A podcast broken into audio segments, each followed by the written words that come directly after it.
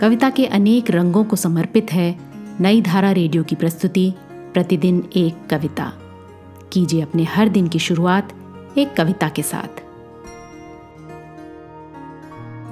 आज की कविता है, लौट आओ तुम, इसे लिखा दामोदर खड़से ने।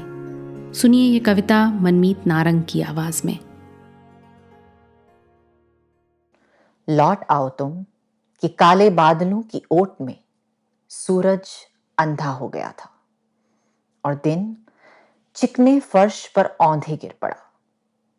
लहू लुहान उसकी नाक और कटा फटा उसका मुँह। किससे करे शिकायत? किससे करे शिकायत कि क्यों और कैसे फिसल पड़ा वह? क्या सोच रहा था दिन सूरज के बिना? तुम लौट आओ कि अब दिन रास्ता भटक गए हैं और शाम भी होने वाली तुम लौट आओ कि काले बादल सिर्फ़ तुम ही से कतराते हैं। फिर सूरज निकलेगा और दिन की चेतना लौटेगी। लौट आओ तुम, अब शाम होने वाली। आज की कविता को आप पॉडकास्ट के शो नोट्स में पढ़ सकते हैं। आप जहाँ भी प्रतिदिन एक कविता सुन रहे हैं, वहाँ अपने कमेंट्स शेयर करना ना भूलें।